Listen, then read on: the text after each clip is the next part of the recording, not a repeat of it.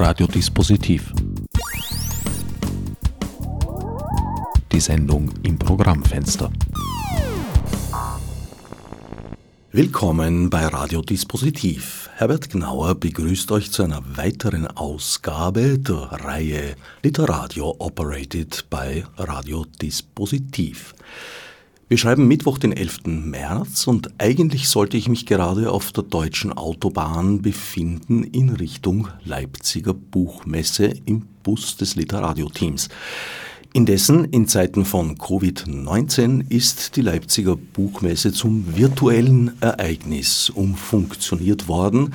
Der Deutsche Buchpreis wird im Radio verliehen in Berlin und so haben auch wir von Literadio uns entschlossen, zumindest einen Teil der Gespräche und Interviews nachzuholen. Und so sitzen wir hier in einem kleinen Wiener Radiostudio bei Radio Orange und mir gegenüber darf ich die mutige Nina Horacek begrüßen.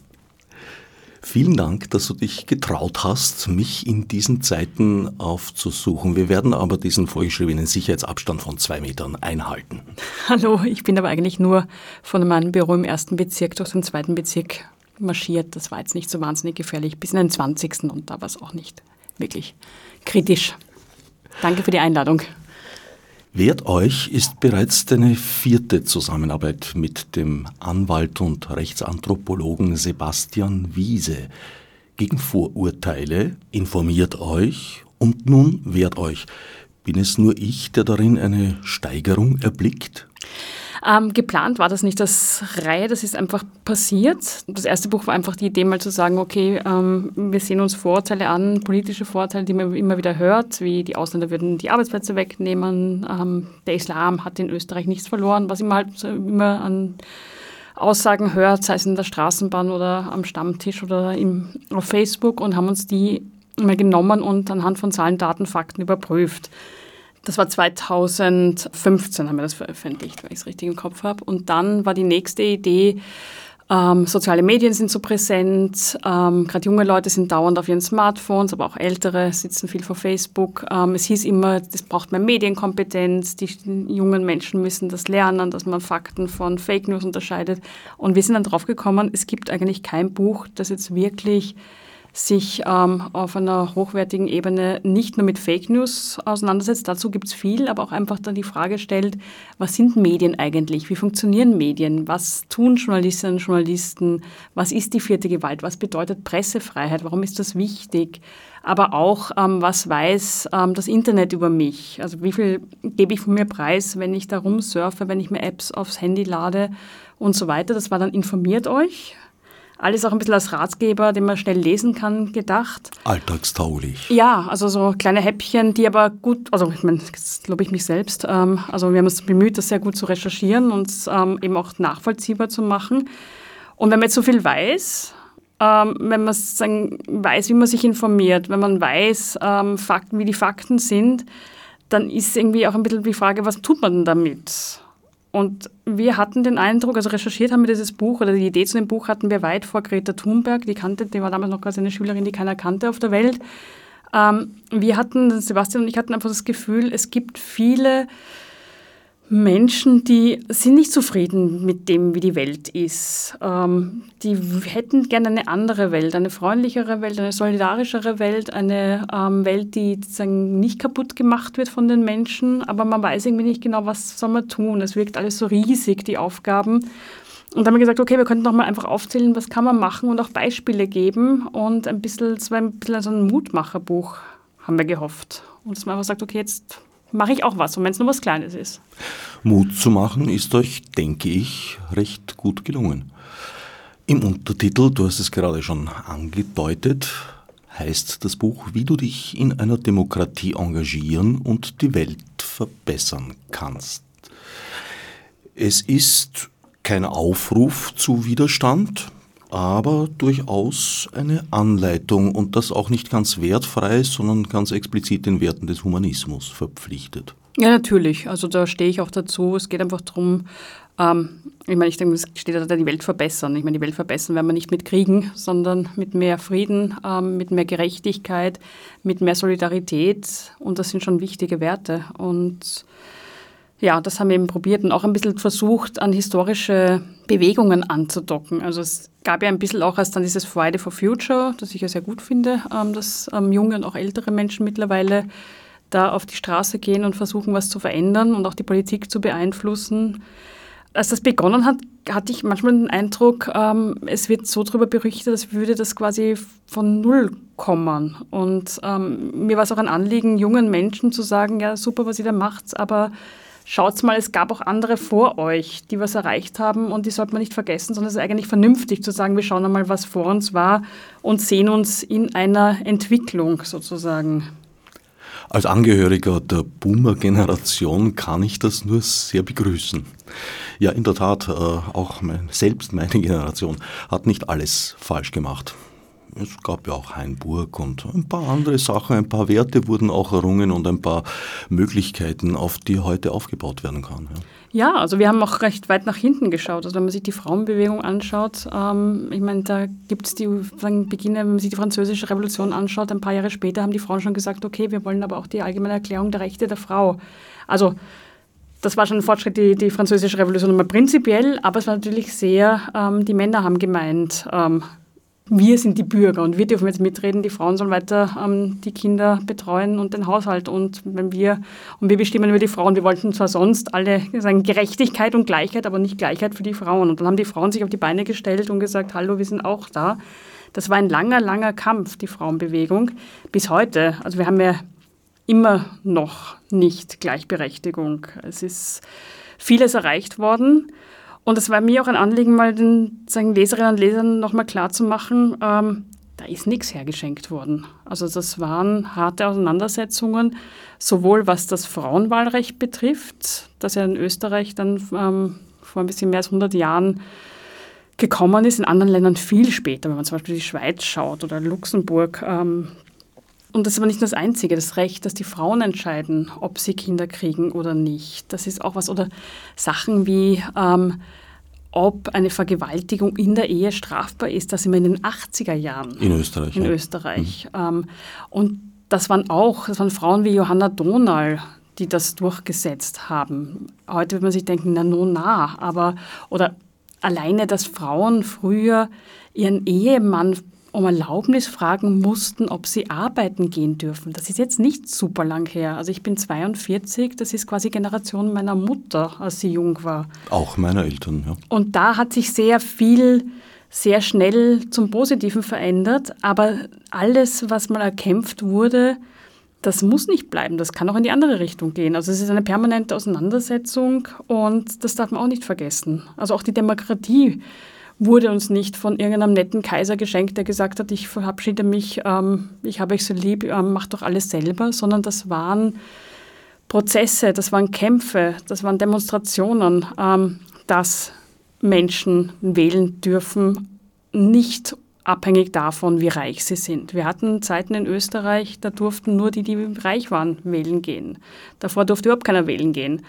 Jetzt ist es nicht so, dass man die Geldbörse herzeigen muss vor dem Wahllokal, kommt uns auch völlig absurd vor. Aber das ist auch was, was man beschützen muss, wo man sich sagen muss, okay, mir ist Demokratie wichtig und dafür setze ich mich auch ein.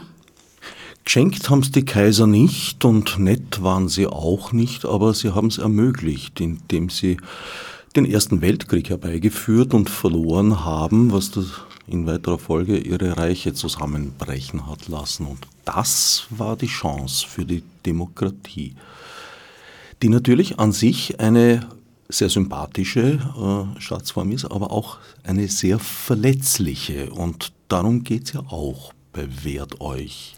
Ja, also ich denke, zum einen ist es ja ähm, so, dass man wählen gehen sollte, finde ich, weil es, ähm, also das Gefährlichste finde ich, wenn Leute sich nicht mehr in der Demokratie beteiligen. Wobei wir in Österreich auch die Situation haben, dass gar nicht so wenige Menschen, die hier geboren sind oder die sehr lange hier leben, nicht wählen gehen können, weil sie keine Staatsbürger sind. Die haben zwar ihren Lebensmittelpunkt ähm, zum Teil seit Generationen hier. Es ist aber zum einen sehr teuer, Staatsbürgerin oder Staatsbürger zu werden. Ähm, man muss auch ein gewisses Einkommen vorweisen können. Das haben nicht alle. Und das führt natürlich dazu, ich meine, warum sollen diese Leute sich dafür interessieren? Sie können eh nicht mitbestimmen. Also dass eine Demokratie funktioniert, liegt auch daran, dass Leute sich dafür verantwortlich fühlen und dass es ihnen wichtig ist, wer sagen in der Regierung ist. Aber wenn ich eh nie mitreden kann, wenn ich, also ich habe eine von, einer, von meiner Tochter, einer Kindergartenfreundin, die Mama ist mit drei Jahren aus Serbien nach Österreich gekommen, ähm, arbeitet viel hier, aber halt nicht als Universitätsprofessorin mit einem fetten Einkommen, sondern hat halt einen ähm, kleinere Jobs, hat Kinder bekommen, ähm, die ist jetzt über 30, hat ihr ganzes Leben in Österreich verbracht, aber ist immer noch nicht Staatsbürgerin. Auch weil, ich meine, wenn man Kinder hat, vielleicht das Geld, die paar tausend Euro, die braucht man halt mal woanders eher als jetzt beim Sta bei der Staatsbürgerschaft. Und das sehe ich zum Beispiel für gefährlich. In Wien ist das ja, glaube ich, ein Drittel ein ungefähr. Drittel, ja, ungefähr, ja. Wien hat ja sogar mal vor einigen Jahren einen, einen Versuch unternommen, das Wahlrecht auch für nicht-österreichische Staatsbürger auf kommunaler Ebene einzuführen, wurde aber vom Verfassungsgericht. Genau, also zuerst hat die FPÖ ähm, natürlich sehr protestiert dagegen, weil die das nicht mag. Ich ich glaube auch die ÖVP, da bin ich mir jetzt nicht 100% sicher. Und dann wurde das vom Verfassungsgerichtshof gebracht und der hat das negativ beschieden. Politisch halte ich das für sehr schade und auch für gefährlich, weil je mehr sich ähm, die Menschen von der Demokratie entfernen, ähm, desto weniger wird sie funktionieren. Das ist auch ähm, ein anderes Phänomen, das man klar sehen kann, auch statistisch, dass ähm, je weniger Einkommen Menschen haben, je schlechter sie sozial abgesichert sind, desto weniger gehen sie zu Wahlen. Das heißt, das ökonomisch stärkste ähm, Viertel der Gesellschaft ist bei Wahlen viel stärker vertreten als die, die sozial schwach sind, die wenig haben, die jeden Tag kämpfen müssen ums Überleben. Ich meine, die haben einfach andere Sorgen. Aber das ist natürlich für eine Demokratie auch nicht gut. Genauso wie wir beim, Brexit ganz klar gesehen haben, den Unterschied ähm, ältere Wählerinnen und Wähler und jüngere Wählerinnen und Wähler. Wir hatten eine ganz ähm, massive Ablehnung des EU-Austritts Großbritanniens bei der jungen Generation, während die Älteren mehrheitlich für den Brexit waren. Wählen waren, also mitentschieden bei der Abstimmung teilgenommen haben die Älteren aber überproportional mehr als die Jungen und haben so den Brexit ermöglicht. Das heißt, die Generation, die eigentlich am wenigsten mehr davon betroffen sein wird, hat entschieden, genau das Gegenteil von dem, was die Jungen waren, wollten, aber die Jungen waren halt nicht dort und haben sagen, ihre Chance nicht genützt. Was besonders schmerzhaft ist, auch insbesondere, weil der Brexit auch ein sehr gutes Beispiel ist, wie ihr ja auch schreibt, dafür, dass die einzelne Stimme sehr wohl zählt. Der Brexit ist ja ungemein knapp ausgegangen. Genau, also wir hatten ein anderes Beispiel, um sagen, bei Österreich zu bleiben, da war es ja ähnlich bei der Bundespräsidentschaftswahl, also bei der ersten, die dann aufgehoben wurde, der ersten Stichwahl, das waren ja ganz wenige Stimmen, die von der Bellen vorne waren. Also wir hatten mehr ähm, ungültige Stimmen als ähm, Stimmenüberhang bei Van der Bellen. Und das war auch so ein Beispiel, wo man sagen kann, auch eine Stimme zählt. Aber es ist ja nicht zu sagen, ich finde, es ist auch kein ähm, Entweder-Oder. Also man kann ja wählen gehen und wenn man meint, das ist zu wenig, dann kann man ja mehr machen. Euer Buch richtet sich gleicherweise an Leser und Leserinnen in Deutschland und Österreich. Mhm. Ihr beschreibt immer beide Situationen, was ich auch deswegen sehr interessant gefunden habe, weil es einfach einen Vergleich erlaubt. Zum Beispiel beim Instrument der Bürgerinitiative, Volksbefragung mhm. und so weiter, wo eigentlich ja genau das umgekehrte Verhältnis äh, besteht. In Deutschland ist dieses direktdemokratische Element auf Landesebene stark, aber auf Bundesebene gar nicht vorhanden.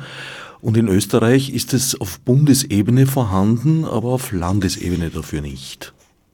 Ja, man muss auch sagen, dass die deutschen Bundesländer um einiges größer sind als also ja. Bayern, ist ja quasi wie Österreich. Ähm, ja, da ist auch interessant, man kann ja auch eine europäische Bürgerinitiative machen. Da gab es auch einige sehr erfolgreiche. Das ist eine Möglichkeit. In Österreich ist halt leider das Problem, dass das dann oft versandet. Also ich halte das für prinzipiell gut, aber wenn wir zum Beispiel zurückdenken, Eurofighter, wahnsinnig viele Unterschriften, ähm, völlig ignoriert worden. Frauenvolksbegehren, das war auch in den 90er Jahren unglaublich erfolgreich. Gewisse Dinge bis heute nicht umgesetzt. Ähm, da ist das ein bisschen zahnlos in Österreich. Ich muss allerdings auch dazu fügen, dass ich ein Skeptiker bin, was Direktdemokratie betrifft. Ich meine schon, dass das entwickelt gehört, aber es brauchte auch eine Bevölkerung, die zum Beispiel ein gewisses medienkritisches Bewusstsein hat äh, als Benutzer öffentlicher Verkehrsmittel höre ich öfter Gespräche mit, die mich da schon vom Informationsstand her, oder besser gesagt Desinformationsstand her, äh, schauern lassen. Und ginge es nach dem Volksentscheid, weil du es vorher angesprochen hast, na dann hätten sie in der Schweiz in Appenzell-Innerrhoden, das berühmte Beispiel, nur immer kein Frauenwahlrecht. Ich war zufälligerweise da zu dem Zeitpunkt in der Schweiz und habe das miterlebt. Das war skurril. Also äh, zum einen gibt es natürlich Sachen, die, die kann man nicht per Volksabstimmung entscheiden. Also ich finde über Minderheitenrechte zum Beispiel. Naja, Frauen nicht, sind ja jetzt nein, unbedingt das ist nicht, damit meine ich nicht Frauen, aber sagen die gewisse Fragen, finde ich, die müssen einfach ähm, draußen sein. Also ich finde nicht, dass die Mehrheit über die Rechte von Minderheiten abstimmen sollte. Oder ich möchte auch keine Abstimmung über die Todesstrafe oder sowas. Und ich finde auch, dass ich, also auch ich gewisse Fragen gar nicht beantworten kann. Also ich finde, es gibt einfach Bereiche, da halte ich es für sehr klug, dass Expertinnen und Experten das entscheiden. Also ich würde es zum Beispiel jetzt nicht sehr gescheit finden, bei diesem neuen Virus ähm, zu sagen, wir machen jetzt eine Volksabstimmung, was die Regierung tun soll, weil wir einfach alle keine Ahnung haben. Da finde ich, es schon klug, wenn die besten Virologinnen Virologen und so weiter, ähm, Krisenmanager hier Entscheidungen treffen und das aber auch klar der Bevölkerung kommunizieren und auch erklären, was sie tun und warum das notwendig ist. Deswegen halte ich für eine repräsentative Demokratie schon für klug im Sinne von dem, dass Menschen sich auf Themen spezialisieren und da dann Entscheidungen treffen. Also ich finde, ich kann im Kleinen, also ich halte sehr viel für von Kretzeldemokratie, wo man basisdemokratisch quasi sich eine eigene Umgebung Beziehungsweise wenn man ähm, große Themen abstimmt, dann muss man die Bevölkerung einfach wirklich ordentlich informieren. Und das wäre natürlich auch eine Aufgabe, dass man sagt, okay, das Bildungs... Also wenn du Gespräche ähm, in der Straßenbahn hörst, die dich schaudern lassen, dass die Leute einfach so wenig informiert sind, dann muss man sagen, okay, dann haben wir vielleicht nicht die Medien flächendeckend, die ähm, so objektiv umfassend informieren. Also wenn ich mir jetzt anschaue, zum Beispiel, ich weiß nicht, eine Schlagzeile, wie viele Millionen in Deutschland an, an Corona sterben werden, dann ist das einfach unseriös und dient nur der reißerischen Panikmache. Vielleicht brauchen wir aber auch einfach mehr und bessere Ressourcen im Bildungssystem, damit dann in der Straßenbahn ähm, am Ende des Bildungswegs auch ein bisschen gescheiter diskutiert wird. Das ist ja in der Schweiz, glaube ich, gar nicht so grundlegend anders. Auch der Blick ist ein ganz furchtbares Medium. Was wohl anders ist, ist die Information der Bevölkerung von behördlicher Seite her. Also diese Informationsschriften, die ausgesendet werden an die Schweizer Haushalte vor Volksabstimmungen, Befragungen, die verdienen diesen Namen wirklich, während ich bei uns eigentlich ziemlich sicher bin, dass sie doch eher propagandistisches Material enthalten würden.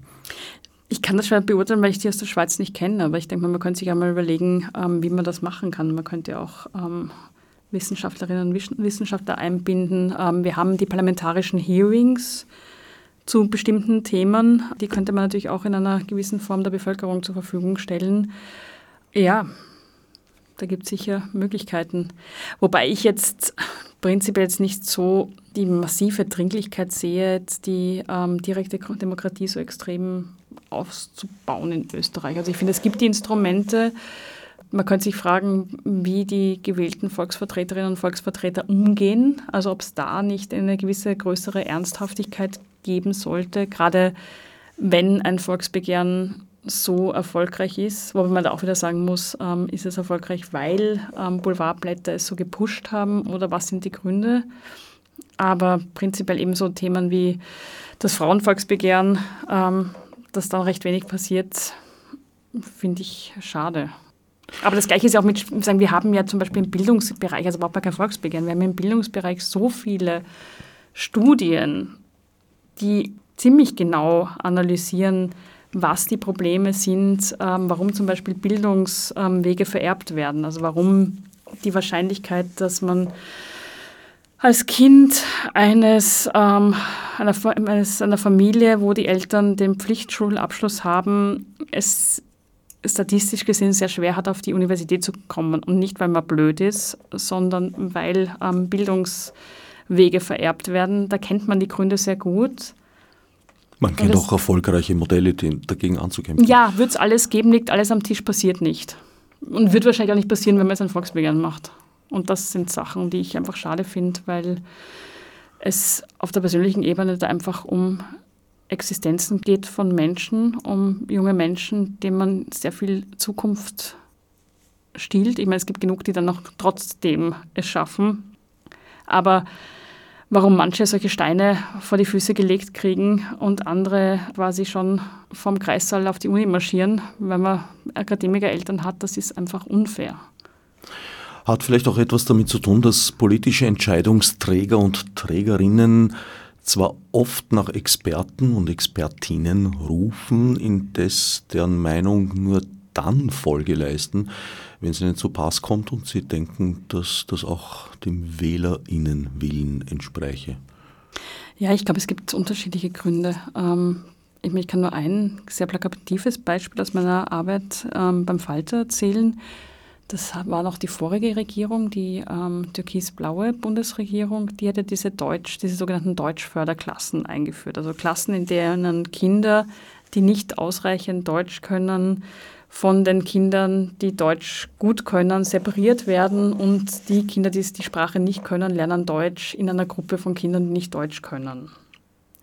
Da gab es ganz viele Stellungnahmen von Expertinnen und Experten, die eigentlich fast durch die Bank das ähm, schlecht fanden und die das auch mit wissenschaftlichen ähm, Studien, Expertise belegt haben. Daraufhin hat die ähm, Opposition damals im Parlament ein Hearing verlangt. Das konnten die Regierungsparteien der Opposition nicht abschlagen, weil es ihr Recht ist. Hearing heißt einfach, dass jede Partei Expertinnen und Experten nominieren kann, die dann im Parlament ähm, sagen vor dem ganzen Plenum, was sie von diesem Gesetzesentwurf halten. Verhindern konnte das die ähm, Regierung damals, also die Regierungsparteien, die im Parlament vertreten äh, sitzen, konnten es nicht verhindern. Was haben sie gemacht? Sie haben damals mit ihrer Mehrheit durchgesetzt, dass das Hearing nicht öffentlich ist. Das heißt, die Expertinnen und Experten durften reden, aber die Öffentlichkeit nicht zuhören. Sprich in einer Sackerl und stell So könnte man es auch formulieren. Und das fand ich irgendwie so, also ja. Als Aktivist der zivilgesellschaftlichen NGO Epicenter Works möchte ich hinzufügen, dass das im Überwachungsbereich nicht sehr viel anders ist. Ja, ich glaube, da gehört einfach mal ein bisschen mehr demokratische Kultur rein, dass man immer sagt, okay, wir nehmen die Expertinnen und Experten ernst, wir hören zu und ähm, wir setzen, also ich finde ja wichtig, dass man diskutiert und man muss ja nicht irgendwie in allem eine Meinung sein, aber es einfach, dem, also ich habe mich dann gefragt, wie unsicher muss man sein, jetzt um das bei diesem Beispiel mit diesen Deutschförderklassen sein, wie, also wie überzeugt kann man von seinem eigenen Projekt sein, wenn man sich nicht mal zutraut, dass man da Expertinnen und Experten darüber reden lässt? Spricht ja auch für sich. In diesem Punkt kann ich, wie gesagt, die Schweiz tatsächlich als Vorbild nennen. Ich würde mir in Österreich eine behördliche Information über viele Sachthemen wünschen, die in ihrer Ausgewogenheit diesen Informationsbroschüren, die in der Schweiz vor Abstimmungen verteilt werden, entspricht. Ja, das ich glaube, ich werde mir die mal anschauen. Also die, die ich kenne, sind wirklich gut gemacht. Ja. Zu Beginn eures Buches stellt ihr eine Begriffsklärung. Was ist Widerstand? Ja, also ich meine, man kennt es ja auch aus der ähm, Physik. Also in der Physik ist es quasi was, was dagegen wirkt. Ähm, gibt verschiedene Formen von Widerstand und eigentlich ist es quasi, dass man in Opposition geht zu den Herrschenden, dass man das kritisiert, dass man sich ähm, traut aufzustehen und dann sagt, ähm, das wollen wir nicht. Und äh, also auf die Frage, die man immer wieder hört, so, naja, aber die sind ja gewählt, warum regt ihr euch da auf? Die haben ja eine Mehrheit. Aber nur weil eine Regierung eine Mehrheit hat, heißt das nicht, dass man dem nicht widersprechen darf. Wir leben ja nicht in einer Diktatur, sondern es darf jeder in einem gewissen Rahmen natürlich aufstehen und sagen, ähm, wir sind gegen das oder wir sind für das. Es ist halt wichtig, wie man es macht. Also man kann jetzt nicht sagen, ich mag deine Meinung nicht, deswegen haue ich deine rein. Ähm, das fände ich eine sehr dumme und ähm, auch nicht okaye Form des sich widersetzen. Das ist, also, und das ist auch wichtig, dass man einfach sagt, okay, es gibt ganz viele kreative Möglichkeiten zu sagen, ähm, wir wollen das nicht. Ähm, ich finde es auch immer gut, wenn man was Positives formuliert. Also man muss nicht immer nur in Opposition sein, man kann auch sagen, wir wollen was anderes oder wir wollen das, wir finden das besser und wir glauben, dass es der Gesellschaft besser tun würde. Und da haben wir versucht, eben auch Beispiele zu beschreiben, die halt das aufzeigen, was man alles machen kann. Menschen, die sich wehrten. Das zieht sich als grauer mhm. Faden, muss ich sagen, durch das Buch. Ja, das hat auch irgendwie Spaß gemacht. Also wir haben, ich weiß jetzt gar nicht wie viele, ich schätze mal so zehn oder so, verschiedene Porträts von ähm, bekannten, also ganz weltweit bekannten Leuten wie Mahatma Gandhi, den man halt immer so hört und wo man sagt, okay, jetzt schreiben wir mal kurz zusammen, was hat denn der eigentlich gemacht?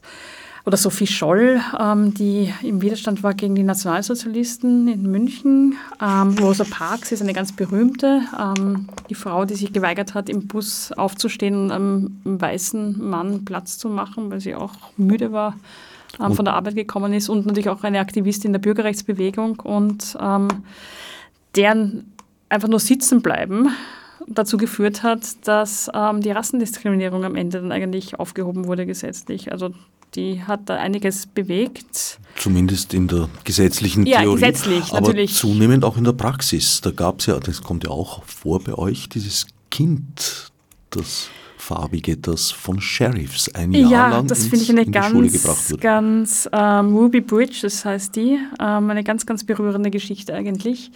Das ist ein sehr mutiges Mädchen gewesen. Also sie war ein sehr cleveres Kind, ich glaube, sie lebt ja eigentlich noch, ähm, glaube ich, wenn ich das richtig im Kopf habe. Damals wurde ähm, per Gesetz in den USA ähm, die Rassensegregierung in den Schulen aufgehoben. Das heißt, bis dahin durften Farbige nur in Schulen für Farbige gehen und Kinder mit weißer Hautfarbe in Schulen für weiße Hautfarbe. Das war nicht nur sagen eine Trennung, sondern die Schulen für Kinder weißer Hautfarbe waren natürlich besser ausgestattet, hatten besseres Personal. Und das andere waren quasi so für die die wir nicht wollen, schlechte Schulen. Und das, dann wurde das Gesetz aufgehoben. Was ist dann passiert? Dann haben die Bundesstaaten begonnen, ganz komplexe Aufnahmetests zu machen, damit sie sagen konnten, naja, wir hätten sie ja genommen, aber die schwarzen Kinder waren einfach zu dumm für unsere Schulen. Und dieses Mädchen war so clever, dass es diese Tests, diese wirklich schwierigen Tests geschafft hat. Und den Platz und ihre Eltern haben auch gesagt, sie wollen eine gute Ausbildung für ihre Tochter und ähm, sie geht eben in die Schule, wo weiße Kinder gehen und daraufhin sind die Eltern zu Berserkern geworden, also die Eltern weißer Kinder und haben also Aufstände gemacht vor der Schule, dass dieses Mädchen jeden Tag, und wir reden jetzt von einem kleinen Kind, jeden Tag äh, in Begleitung von drei Sheriffs im Schulweg durch diesen Mob marschieren mussten, die sie rassistisch beschimpft haben, um in die Schule zu kommen. Und dort war es nicht vorbei mit der Diskriminierung. Es hat, haben sich die Lehrerinnen geweigert, dieses schwarze Kind zu unterrichten. Und es durfte auch nicht in die Klassenräume von den Kindern mit weißer Hautfarbe.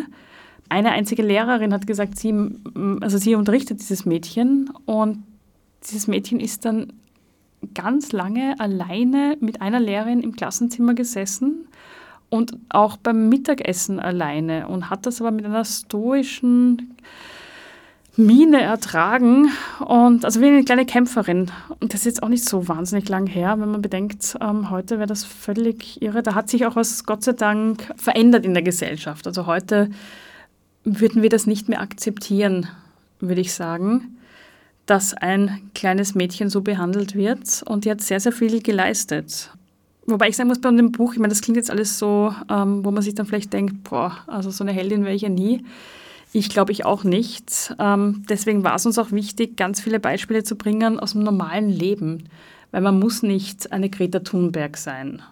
Also wenn man die Latte so hochlegt, dass man sagt, ich bin wie Martin Luther King oder wie Greta Thunberg, also wie diese großen Personen, die auch nur so groß wurden, weil sie quasi zur richtigen Zeit am richtigen Ort waren. Und ähm, also da war ja noch eine Bewegung. Also Greta Thunberg hat was gestartet, war aber ein bisschen so wie das Zündholz, ähm, schon, wo schon ein Boden da war, der ähm, darauf gewartet hat, dass er entzündet wird sozusagen. Da war, war schon ganz viel Gefühl da, ähm, Hilfe, Klimawandel, die Welt geht nicht in die richtige Richtung. Ähm, und dann ist dieses Mädchen gekommen. Und deswegen finde ich, ähm, man soll die Latte nicht zu hoch legen, weil dann fängt man gar nicht an, irgendwas zu tun. In einem anderen Augenblick wäre sie vielleicht unbeachtet geblieben, beziehungsweise hätte so eine Weltöffentlichkeit, wie sie heute hat, vielleicht nicht erreicht. Ja. Genau, und ich meine, uns war auch wichtig, andere also zu nennen. Ich meine, Ed Roberts ist zum Beispiel so einer, den kennt kaum einer. Der Mitbegründer in den USA der Behindertenbewegung, also wo es einfach darum geht, ein selbst, also selbstbestimmtes Leben auch, wenn du mit einer Behinderung hast. Also der ist als, als junger Schüler an Kinderlähmung erkrankt und war im ganzen Körper gelähmt und hat auch so eine eiserne Lunge gebraucht, damit er in der Nacht gut atmen kann, sozusagen. Und der hat durchgesetzt, dass er auf einer High-End-Universität aufgenommen wird. Und das war damals ähm, zu seinerseits einfach überhaupt nicht denkbar, dass Menschen mit Behinderungen auf die Universität dürfen. Also er hat auch riesige Probleme gehabt, dass er sein Zeugnis überhaupt kriegt von der, von der Highschool. Ja, mit der Begründung, ähm, im Turnunterricht sei er nicht vorhanden gewesen, wo einfach klar ist, er wollte, also es war, hätte einfach verhindert werden sollen und er hat einfach so gekämpft und hat sehr viel durchgesetzt. Ähm, und gerade die, die Behindertenbewegung fand ich zum Beispiel, wir haben ja auch die verschiedenen Bewegungen in dem Buch recherchiert. Und jetzt interessiere ich mich schon sehr lange für Politik und ich glaube, ich habe auch ein bisschen Ahnung, gerade was österreichische Politik betrifft. Und die ist eine Bewegung, wo ich finde, dass die sehr zu Unrecht ähm, ein bisschen in Vergessenheit geraten ist. Also was in Österreich Menschen mit Behinderungen ähm, an Widerstand geleistet haben, was die auch verändert haben das ist eigentlich total beeindruckend. Das beginnt, also wir hatten schon Gruppen, die sich engagiert haben in, den, in der Zwischenkriegszeit, weil das einfach eine Phase war. Wir hatten den Ersten Weltkrieg, wo die, die nicht ermordet, also nicht getötet wurden auf den Schlachtfeldern, ähm, da kamen, die, die zurückkamen, hatten oft eine körperliche Behinderung durch diese Kämpfe. Aber es gab auch einen massiven Anstieg von Menschen mit Behinderungen, weil die Arbeitsbedingungen so furchtbar waren in den Fabriken. Und damals gab es noch keine großen Arbeitnehmerschutzmaßnahmen, sondern da hast du Arbeitszeiten gehabt von 10, 12 und mehr Stunden und dann war der Arm in der Presse und dann warst du eigentlich, ähm, ja, hast du keine Chance mehr gehabt. Dann konntest du betteln oder hoffen, dass deine Familie dich irgendwie auffängt. Und damals war schon der Slogan Arbeit statt Mitleid. Also damals wurde schon gesagt, wir wollen, auch wenn wir ähm, ein Handicap haben, wir wollen arbeiten, wir wollen uns selbst erhalten, wir wollen Teil der Gesellschaft sein. Dann während des Nationalsozialismus war die Zeit, wo sogenanntes unwertes Leben vernichtet wurde, also wo Menschen mit Behinderungen einfach ermordet wurden, auch Menschen mit geistigen Behinderungen. Also es war eine ganz furchtbare Zeit. Dann kam die Zeit nach 1945, wo Österreich zwar zur Demokratie wurde, wo Menschen mit Behinderungen aber in riesige Heime abgeschoben wurden, wo auch wenn du eine körperliche Behinderung hattest, als Kind mit einem körperlichen Handicap geboren wurdest, es hieß, ähm, du bist, kannst, hast keine Chance auf eine ordentliche Bildung. Und da haben dann zuerst einmal die Eltern begonnen, von Menschen mit, also von Kindern mit Behinderungen sich zu organisieren und dann war irgendwann der Punkt, wo Menschen, die, die Betroffenen gesagt haben, na, wir wollen das eigentlich selber. Warum reden immer die anderen für uns? Wir wollen selber. Und auch zu Recht gesagt haben, ich meine, es ist unser Thema und wir entscheiden und wir stehen auf und nicht unsere Mama, unser Papa oder irgendwer anderer. Ähm. Und das ging dann so weit, dass in den 90er Jahren ähm, es einen Hungerstreik gab im Parlament, in der Säulenhalle, ähm, wo Menschen mit Behinderungen protestiert haben. Zum einen, dass es einfach kein bundesweit einheitliches Pflegegeld gibt und zum anderen auch dafür, dass diese unpersönlichen, ähm, furchtbaren Massenpflegeheime geschlossen werden, weil damals es einfach so war, ähm, als Mensch mit einer Behinderung, entweder deine Familie hat dich gepflegt, wenn du Unterstützung brauchst, oder du musstest in so ein Heim und du konntest nicht alleine selbstbestimmt leben. Und das fand ich eigentlich ja sehr beeindruckend und schade, dass das ein bisschen so in Vergessenheit geraten ist. Das ist einer der wenigen Punkte, wo sich auch das Schulsystem durchaus entwickelt hat. Also es gibt heute doch eine ziemliche Anzahl von Inklusionsklassen.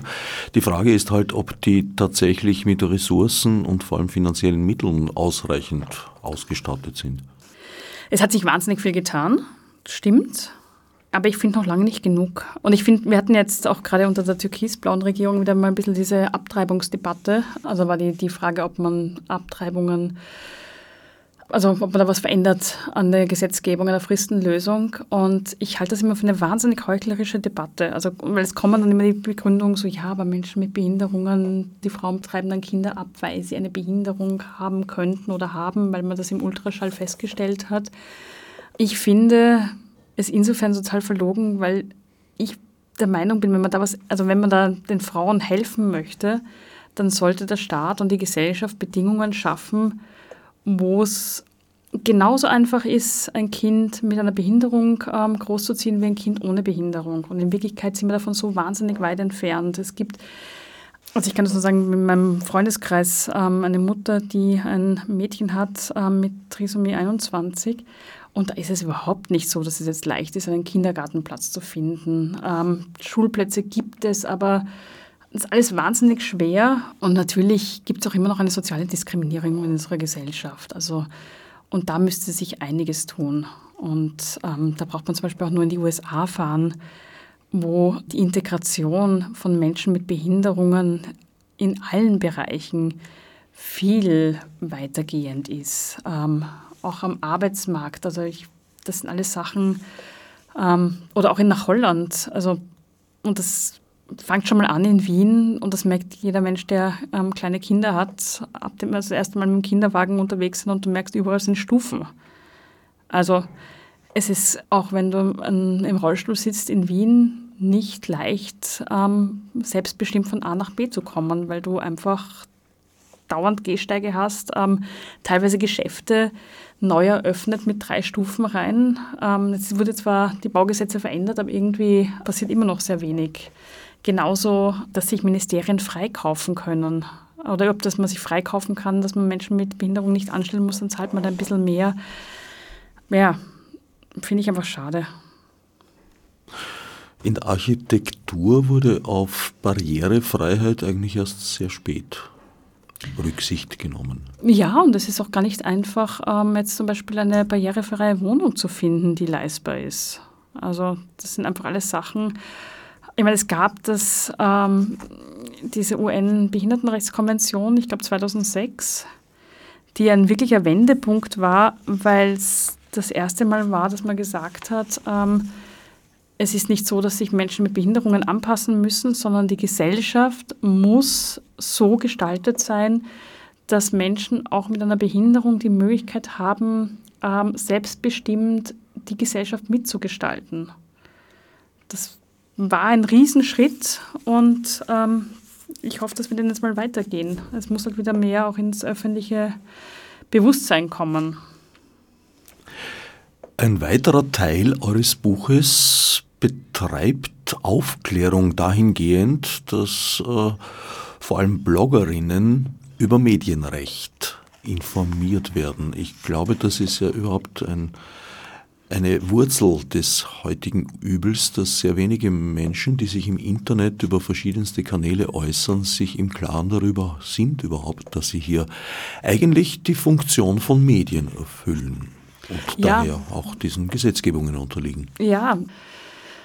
Wobei ich glaube, das wird besser langsam. Aber oft habe ich den Eindruck, Leute glauben, sie können in sozialen Medien genauso reden, wie sie es ihrer Freundin am Wohnzimmer auf der Wohnzimmercouch zurufen. Ähm, das ist natürlich nicht. Also ich, wenn ich öffentlich was schreibe, dann muss ich mich auch ans Medienrecht halten. Also ich kann nicht einfach Leute beleidigen. Also abgesehen davon, dass ich überhaupt nicht verstehe, wie man ähm, so in die Tasten hauen kann und jeglichen ähm, Anstand verliert. Also ich schreie auch nicht, wenn mich jetzt irgendwie irgendwer ärgert, brülle ich ihn auch nicht mit den ärgsten Schimpfwörtern nieder. Aber anscheinend ist für viele Menschen dieser Bildschirm so etwas, das vergessen lässt, dass auf der anderen Seite auch ein Mensch sitzt.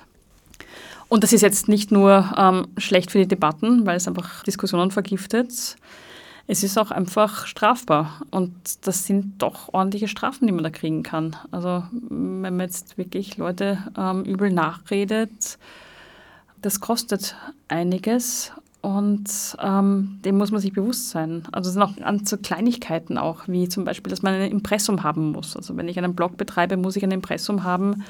Ähm, wenn nicht, kann mich das ein paar hundert Euro kosten. Und das sind so Sachen, weil ich finde es ja prinzipiell ähm, gut, welche Möglichkeiten es gibt. Also als ich vor 20 Jahren als Journalistin begonnen habe, war das undenkbar. Damals wäre es nie leistbar gewesen, ähm, dass man selbst irgendwie Videos macht und online stellt. Ähm, und dann in einer Qualität, die quasi Sende, also Fernsehsendequalität ist. Ähm, als ich beim Falter begonnen habe, ähm, gab schon E-Mails, aber die hatten auch noch nicht alle. Also es war noch nicht so, dass jeder eine E-Mail-Adresse hatte. Wir hatten, also wir hatten sogar noch eine Faxablage damals, wo die Faxe reingelegt wurden. Ähm, Fax habe ich schon sehr lange keins mehr bekommen. Und das haben Leute Leserbriefe geschrieben. Und das heißt aber, sie haben sich hingesetzt, haben quasi ein Briefpapier genommen, haben es entweder eingespannt in der Schreibmaschine oder halt am Computer ausgedruckt oder mit der Hand geschrieben, haben es in den Kuvert gesteckt, haben eine Briefmarke draufgeklebt und sind zum Postkasten gegangen. Das sind echt nur die angekommen, die es wirklich ganz ernst gemeint haben, weil du hattest halt 27 Möglichkeiten, da abzubiegen und zu denken, okay, vergesse ich es, ist ja wurscht. Jetzt kannst du ganz schnell einen Artikel lesen am Smartphone, was auf Facebook dazu schreiben, auf Twitter mir ein Mail schicken, das geht alles total flott. Heißt natürlich auch, dass die Qualität teilweise, ähm, ja, das ist schneller gesendet worden als gedacht. Aber es gibt auch das andere. Also wir haben, wir kriegen so viele Hinweise von unseren Leserinnen und Lesern wie nie zuvor. Das heißt, ähm, man hat auch als einzelner Mensch viel mehr ähm, Möglichkeiten, ähm, sagen, seine Meinung kundzutun. Und ähm, wir sind, wir Journalistinnen und Journalisten, sind auch viel stärker unter Kontrolle. Also es hat auch einen positiven Effekt. Ähm, früher wurde viel weniger hinterfragt. Da hat man die Nachrichten genommen, da hat man sich um 19.30 Uhr die Zeit im Bild angeschaut und das war dann quasi die Wahrheit.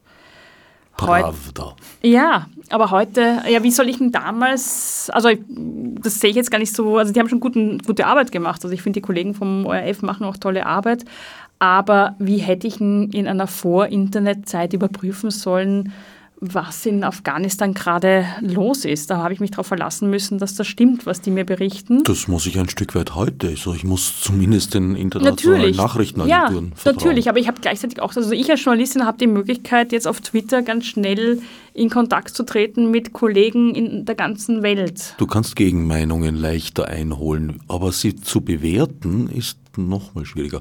Ich habe mal gelesen von einer, ich glaube, peruanischen Sprache, die äh, vielleicht deswegen auch ähm, aussterben bereits sein soll, wo es unterschiedliche grammatikalische Formen gibt äh, für Dinge, die einem selbst widerfahren sind, Dinge, die man miterlebt hat mhm. und Dinge, die einem nur berichtet wurden. Und wie ich das gelesen habe, habe ich mir gedacht, ja, das kann man sich eigentlich nur wünschen. Das würde uns viele Probleme auf Twitter und in anderen so sozialen Medien vom Hals schaffen. Ja, wobei man schon sagen muss, also ich würde jetzt Medien, ich meine, wir machen alle Fehler, also auch ähm, Medien wie der Falter oder der ORF machen mal einen Fehler, das ist einfach so. Aber ich würde denen schon mal vertrauen. Einfach im Sinne von, dass da Journalisten sind, die kennen ihr Handwerk und die haben jetzt nicht das Ziel, ähm, die Leute bewusst zu manipulieren, sondern ähm, wenn ein Fehler passiert, wird er dann wieder richtig gestellt. Es gibt einfach Situationen, wo es sehr schwierig ist, ähm, zu wissen, was ist jetzt wirklich dort los und wo man nur, also wir beim Falter machen es dann einfach so, dass wir sagen, okay, das wissen wir und das können, wissen wir nicht. Also wir hatten zum Beispiel im Jahr 2015 ganz oft diese Situation, also als Flüchtlinge so ein großes Thema war, da war es einfach so, dass ähm, die Züge sind angekommen am Hauptbahnhof und am Westbahnhof und dann in der Sekunde wollten schon am liebsten alle Leserinnen und Leser von uns wissen, wie sind die gebildet, wer bleibt da, woher kommen die, ähm, was sind das und dann mussten wir halt bei manchen Sachen sagen, okay, das wissen wir noch nicht. Also gerade bei der Frage Bildung, ähm, welche Ausbildung haben die, wie soll man das in drei Tagen wissen? Also da muss man auch sagen, okay, ähm, wir leben in einer sehr schnelllebigen Zeit. Jetzt ist es so, dass man in der Sekunde wenn was passiert, sofort wissen möchte, was ist passiert, warum ist das passiert. Und das geht halt oft nicht. Und da muss man einfach sagen, ja, das können wir belegen, das können wir noch nicht belegen. Also da muss man auch sehr selbstkritisch und offen, also ich glaube, dass Offenheit auch irgendwie Transparenz da was ganz Wichtiges ist. Leider gibt es eine große oder eine ziemlich, mir jedenfalls viel zu große Gruppe im Journalismus, die teils auch gar kein Geheimnis daraus macht, dass Recherche in Zeitalten des Internets gar nicht möglich sei, eben weil alles so schnell ginge. Wolfgang Fellner und ich glaube auch Richard Schmidt haben sich in dieser Hinsicht geäußert. Was gesagt haben, naja, man muss schnell genug sein, weil sonst verliert man an Terrain und äh, nachfragen, ob das auch wirklich wahr ist, na, das machen wir dann auch, ja. Also ich kenne diese Zitate nicht, wenn die so gefallen sind, dann ist das jetzt genau ähm, diametral das Gegenteil von dem, was ich unter gutem Journalismus verstehe. Ähm, gerade weil es so viele Informationen gibt, finde ich, ist es das, ich meine, es war davor schon wichtig, aber jetzt noch mal mehr. Also wir sind die, die, also wir Journalistinnen und Journalisten, die die aussuchen also dieses Dinge berichtet nicht alles, ja stimmt. Wie sollen wir denn alles berichten? Es ist auch nicht alles berichtenswert. Es passieren auf der Welt so viele Sachen. Und unser Job als ähm, Journalisten und Journalisten ist zu entscheiden, was ist wichtig für eine breite Öffentlichkeit, was sind die zentralen Themen. Da sortieren wir natürlich aus und die dann natürlich zu recherchieren. Also es ist nicht meine Aufgabe, und das kann man auf alles Mögliche anlegen, das kann man auch auf diesen Coronavirus jetzt sagen, okay, es ist nicht meine Aufgabe, in sozialen Medien zu spekulieren, sondern ähm, es ist meine Aufgabe als Journalistin, die Expertinnen und Experten zu befragen und die Ergebnisse dann der Öffentlichkeit zu vermitteln. Also das sehe ich als meinen Job. Und natürlich muss ich, ähm, ich meine, wenn ich nicht recherchiere, schreibe ich einen Roman. Und das ist Fiktion. Ich meine, da kann ich schreiben, was ich will. Ich fürchte, ich habe am Anfang vergessen, dich in dieser Hinsicht vorzustellen. Du bist Chefreporterin des Falter. Genau. Sei hiermit nachgeholt. Über die wehrhafte Demokratie haben wir schon ein wenig gesprochen zuvor. Euer Buch ist generell ja auch ein Plädoyer für Toleranz selbst bei verbalen Übergriffen? Naja, Toleranz, ähm, ich glaube, es ist eher die Frage, also wir haben auch sehr viel zum Thema Zivilcourage, wie, also eben in diesen kleinen Situationen, wo ich finde, dass sich sehr viel entscheidet. Also schaue ich weg oder helfe ich und ähm, stehe ich zum Beispiel einer Person bei, die ähm, rassistisch beschimpft wird im öffentlichen Raum. Und da ist die Frage, was tun? Und da gibt es verschiedene Möglichkeiten. Ähm, Jetzt kann man zum einen ähm, sagen, den, sich klar gegen diese Person richten, die jemanden rassistisch diskriminiert und sagen, also auf den quasi einreden. Ähm, man kann auch andere, die gerade auch dabei sind, die zum Beispiel in der Straßenbahn sind, ähm, direkt ansprechen und sagen, Sie mit der roten Brille und dem blauen Hemd, was sagen Sie dazu? Also es ist immer sehr gut, die Leute direkt anzusprechen, damit sie nicht wegschauen können und klar ist, ähm, wer gemeint ist. Man kann aber auch andere Sachen machen. Also was zwingt mich dazu, mit dem Trottel zu reden? Ich kann auch mit der Frau zum Beispiel, die ein Kopftuch trägt und ähm, deswegen ähm, beschimpft wurde, ich kann einfach mit der reden und den ähm, Idioten, der sie beschimpft, blöd sterben lassen daneben. Ich kann einfach mit ihr reden, wie es ihr Tag war, ähm, was ich gerade im Kino war, was immer. Manchmal hilft es auch, also gerade wenn es ähm, bei Gewalt oder wenn es gegen Menschen im öffentlichen Raum, also Beispiel, ähm, jemand will einer Frau das Kopftuch runterreißen, was leider in Wien auch schon passiert ist. Und ich fürchte mich, also ich denke mir, oh, der haut mir vielleicht auch eine rein. Ich kann ja zu der Frau gehen und sagen, Entschuldigung, ich habe mich verlaufen, kommen Sie bitte, können Sie mir bitte den Weg zeigen und sie so aus der Situation rausbringen. Also ich sage jetzt nicht Toleranz gegen Rassisten, sondern ähm, Zivilcourage heißt Mut, aber nicht Übermut, sondern ich muss ich mutig sein, aber mir genau überlegen, was ich tue. Es bringt nichts, wenn dann am Ende man selber am Boden liegt, ähm, sondern dass man einfach das Köpfchen einschaltet und sagt, okay, in der Situation, was kann ich tun und was ist am sinnvollsten? Das Einzige, was man nicht tun soll, ist äh, nichts tun. Das ist immer schlecht.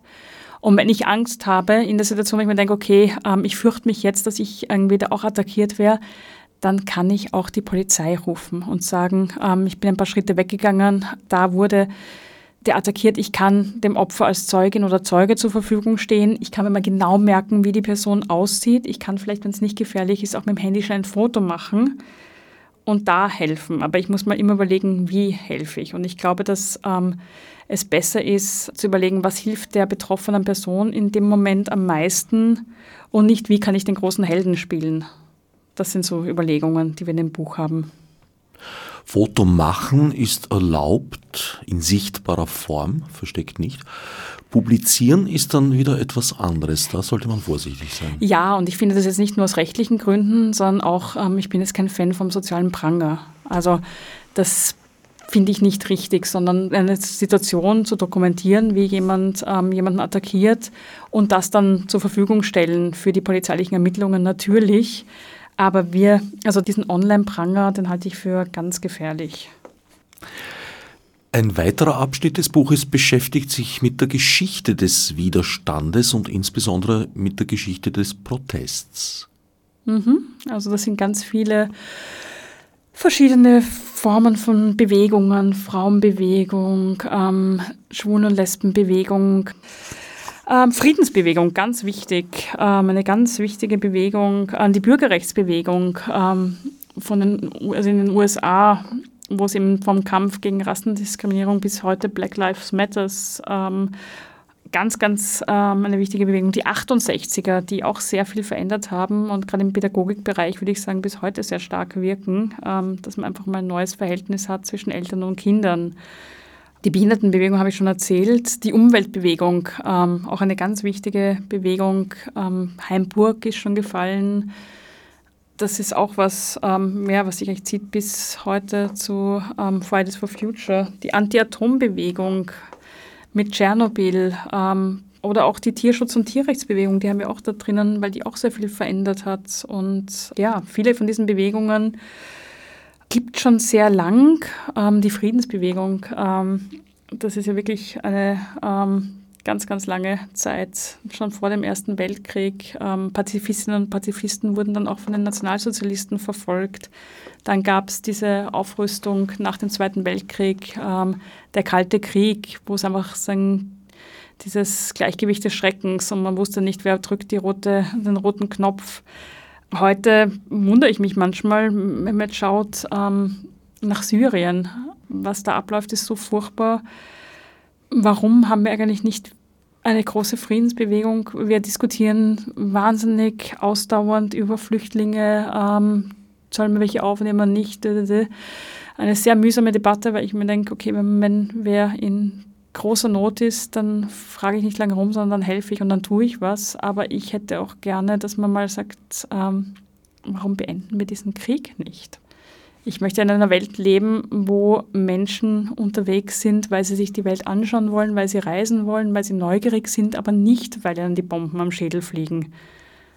Da würde ich mich freuen, wenn sich da wieder mehr tun würde.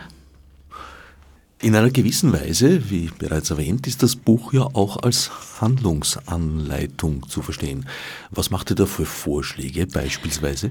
Wir zeigen zum Beispiel, was für verschiedene Möglichkeiten des Protests es gibt. Ähm, das fängt an von also den normalen Demonstrationen, aber auch ein Boykott, ein Sit-in, ein Die-in, ein Autokurs, eine Fahrraddemo, ein Frauenstreik. Das gab es zum Beispiel am 24. Oktober 1975 in Island. Da haben einfach 90 Prozent der Frauen ähm, nichts getan. Und alles, die ganze Stadt, das ganze Land ist gestanden. Und das hat wahnsinnig viel dazu beigetragen, dass ähm, Island heute eines der Länder ist, wo Gleichberechtigung sehr weit fortgeschritten ist. Aber ein anderes lustiges Beispiel ist die sogenannte Stuhlprobe. Das ist eine Form des, ähm, des Besetzens oder Blockade. Und zwar gibt es in Deutschland immer wieder Sitzblockaden bei ähm, zum Beispiel Atomtransporten, Atommülltransporten. Und das geht ja schon teilweise seit Jahrzehnten ähm, und die Aktivistinnen sind auch älter geworden. Und da hat der Tagesspiegel vor einiger Zeit berichtet ähm, von der sogenannten Stuhlprobe. Und ich zitiere kurz, wenige Meter weiter neben der anderen Blockade begann eine Stuhlprobe. Etwa 40 Frauen und einige Männer ließen sich auf mitgebrachten Hockern, Klappstühlen, Kissen und anderen Sitzgelegenheiten nieder. Sie packten Thermoskannen und Kuchen aus und frühstückten. Später ähm, stricken wir ein bisschen und tauchen Kochen Widerstandsrezepte aus, sagte eine der Demonstranten. Solche Spulproben gibt es jetzt seit einigen Jahren, wenn diese Castortransporte sind. Und das stammt von den sogenannten Grauen Zellen. Das ist eine Initiative von Protestveteranen, die schon im Pensionsalter sind und die halt ähm, sich nicht mehr so gut auf die Straßen und Schienen setzen können. Und deswegen haben sie ihre Sesseln und die Polster, damit sie bequem sitzen, mit. Und ähm, ja, auch mit Kaffee und Kuchen kann man protestieren. Wer jetzt den Eindruck nach dieser Sendung haben sollte, eh schon alles erfahren zu haben, nein, dem ist mitnichten so. Ich kann Wert euch nur empfehlen. Einen Wunsch hätte ich für die nächsten Ausgaben vielleicht. Ich weiß ja nicht, ob ihr die Reihe noch weiterführen wollt. Wenn ja, bin ich sehr gespannt, wie es weitergeht.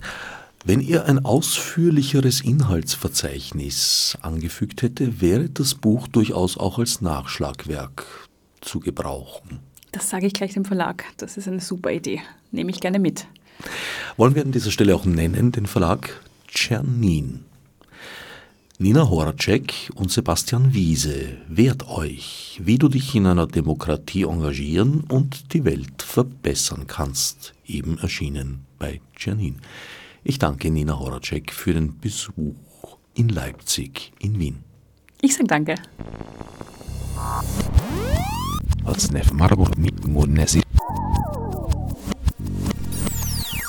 Fichte subsidiar